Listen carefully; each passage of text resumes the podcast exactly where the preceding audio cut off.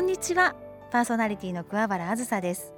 いよいよ夏真っ盛りという感じではありますけれども今回少しご案内がございましてお話をさせていただきたいと思います。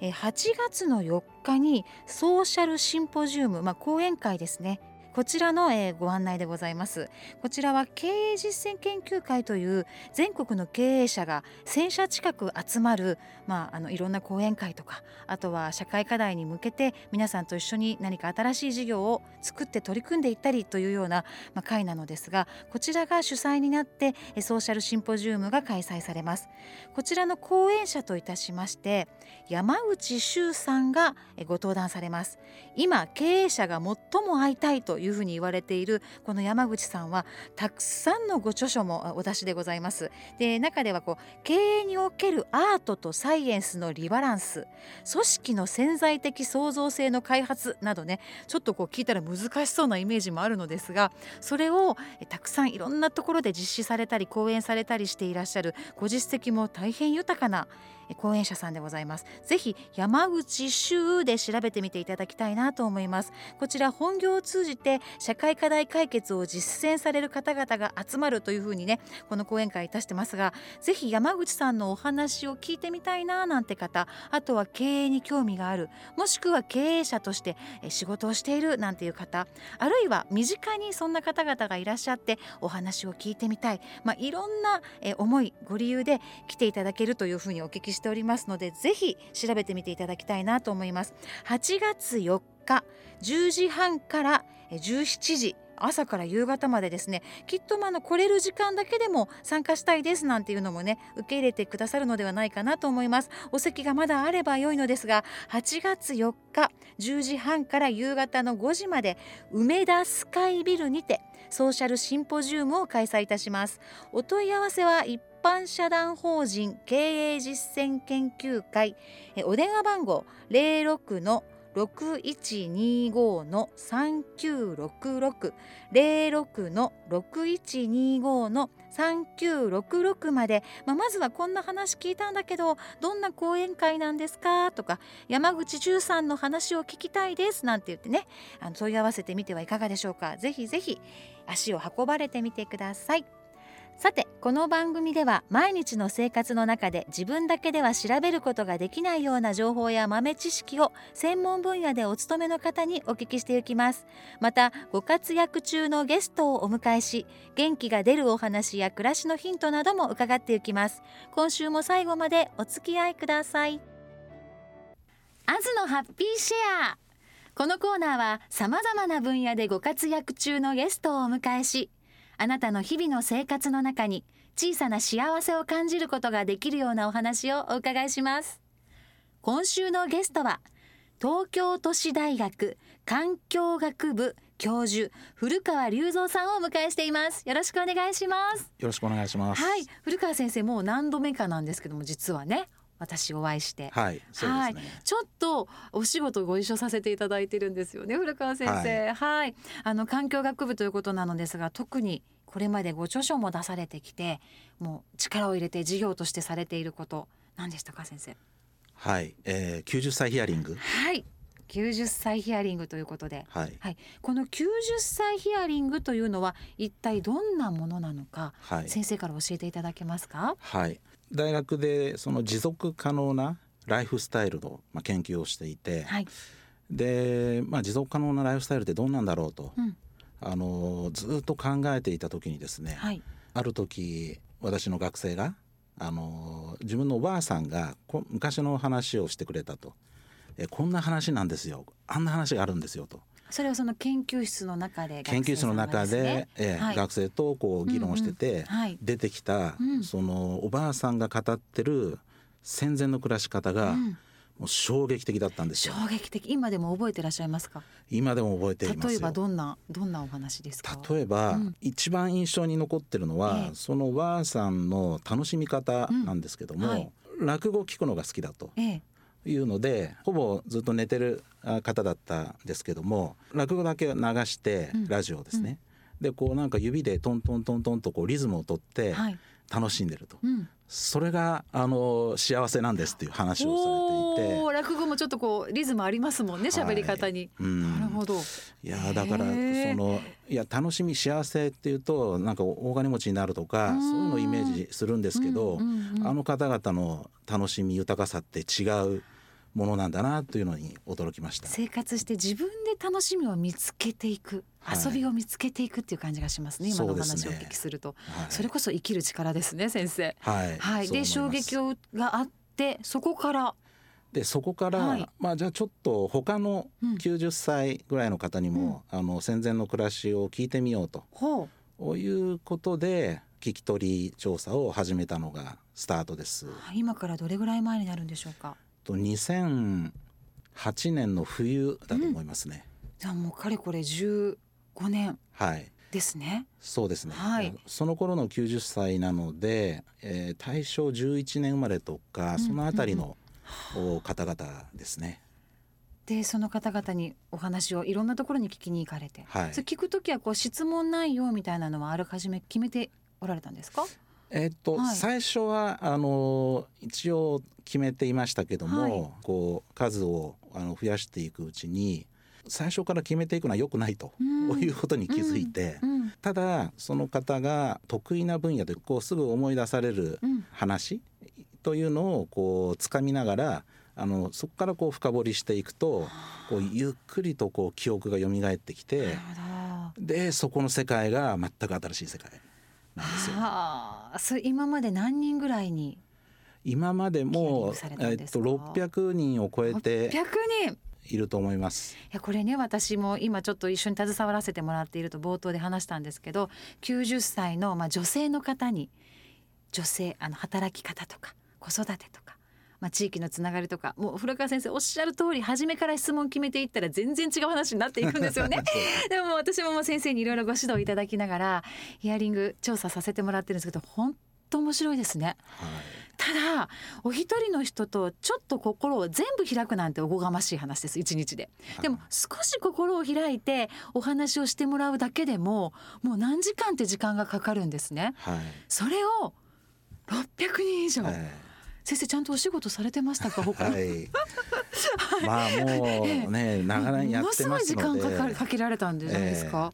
えー、い。やでも、その時間が今の自分の,、あの基礎になってるのは間違いなくって、うん、あのまあ、最近は90歳の方々が今ある問題の答えを持っていて、うん、なんかこういう問題がありますって言ったらあそういえばあのおばあさんが言ってたなと答えが、ね、すぐ出てくる。その先生の今の問題とか課題というのはもうその名の通り環境学部の教授ということなのでね、はい、環境についてのいろいろなことを研究されている中で、はい、もう私たちが考えられないような答えがポンと話してくれる。そうなんですよ。例えばどんなことになりますか？例えば、うん、あの物がこう溢れてない時、はい、もう限られたものしかない時に、うん、資源も何もかもがね。そうですね、はい、でそんな時に、まあ、どうやってじゃあ楽しんでいけばいいのかなと、はい、まあ、今の我々は思うわけですけども、えー、あるおばあさんがていたのは例えば少しボロくなった服、うん、ボロくなった古くなった服、ね、古くなった服、はい、を、とまあ普通はこう今だったら分別というか、うん、まあ燃やすゴミなのかな、うん、あの分けますけども要は効率的にこう分別して、はい、えリサイクルっていう世界ですけど、そのおばあさんがやったのは箱を置いとくんですよね。箱、どんな箱でしょう？段ボール。木の箱を置いといて、はい、そこにボロの布をえー、着れなくなった服とか布を。をこう、入れるように入れて置いておくんですよ。古くなったなと思ったらもうその時に入れていく。はい、はい、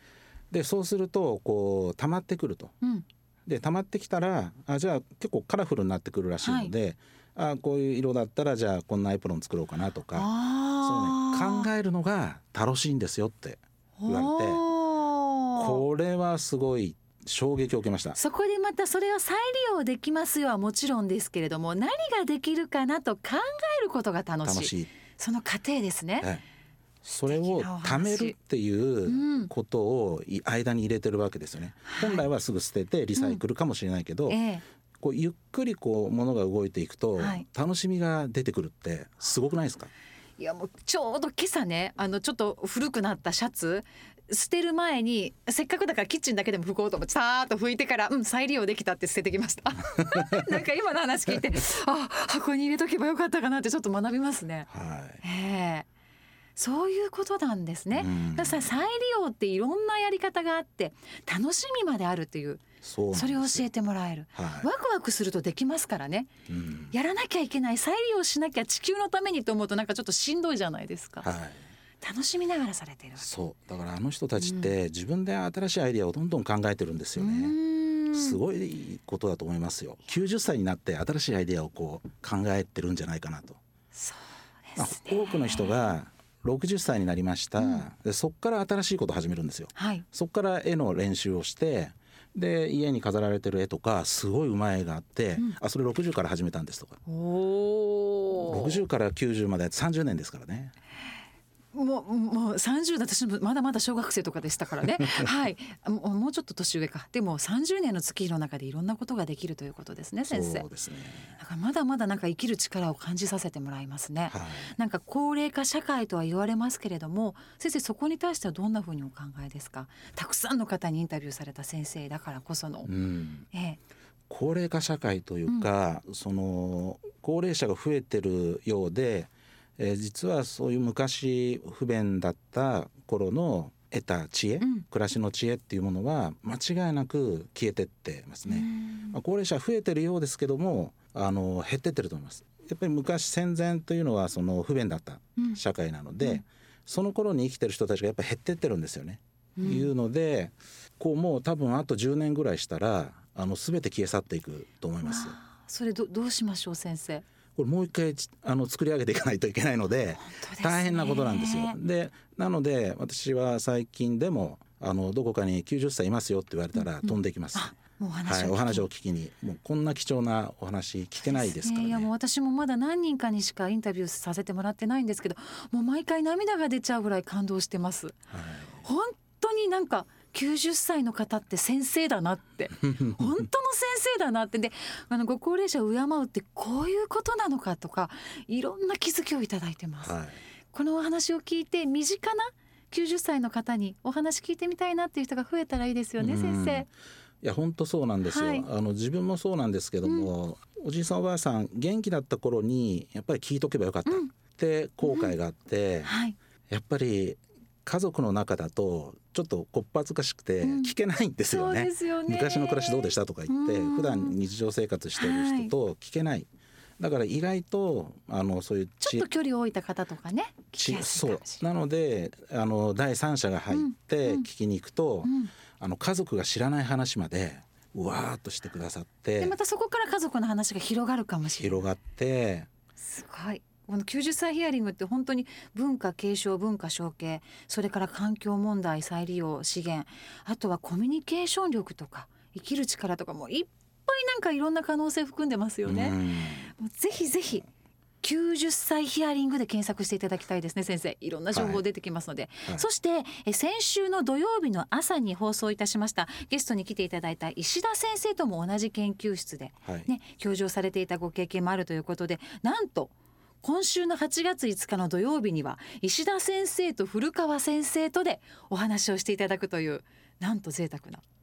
楽しみですね先生、はい、はい、そちらの方も皆様ぜひ8月5日の土曜日も続けてお聞きいただきたいと思います。先生最後になりました。一言リスナーの皆様にメッセージお願いできますか？メッセージ。はい、はい、じゃあ90歳ヒアリングについてメッセージですけどもあのまあ、ぜひあのお話を伺うというのをやった方がいいと思いますしあの最後にですねずっと私とかお話を聞いてるんですけども最後の最後はあのお話を聞いてくれてありがとうって感謝されるんですよね。こんなことないですね。もうぜひあの90歳にお話を聞いてください。おかげさま感謝の気持ちもう尊いそんなお話ができますね。はい、はい、いろいろ感じていただきたいと思います。ありがとうございました。